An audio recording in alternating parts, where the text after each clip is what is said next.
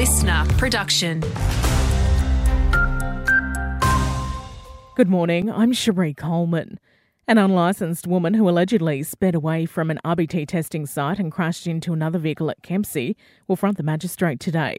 Police say the Mercedes sedan accelerated towards them at about 8pm on Sunday before taking off. They found it abandoned nearby after it had crashed into another car, leaving a 42 year old man with minor injuries.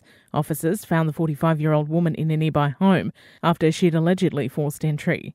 An RFS vehicle that was stolen last month has been found in bushland north of Kempsey. Grays Crossing 9 was stolen from its brigade station in the Nambucca region on September 18. The vehicle was recovered in bushland near Collombatti after it was spotted and called in by a member of the public. As referendum day nears, a number of locations across the mid north coast are opening their doors today for early voting. In Coffs Harbour, those who can't make it on October 14 can cast their vote at the showground from 8:30 this morning. Centres are also opening in Port Macquarie at 216 Hastings River Drive and in Smith Street, Kempsey. AEC New South Wales State Manager Rebecca Main says the key is being prepared. The key thing that voters need to do is plan ahead.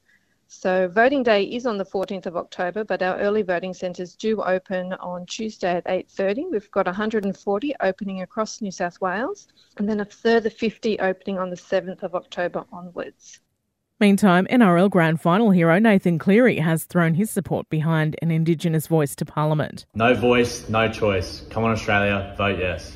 The Penrith star joins other high profile sports icons like Cathy Freeman in backing the voice, less than two weeks out from the referendum.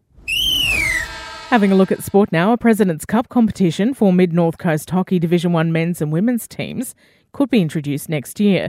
It would see clubs from the Manning, Hastings, and Coffs get involved and would be played separately to the Mid North Coast Hockey League, with each association hosting one round. Planning is still in the early stages, though.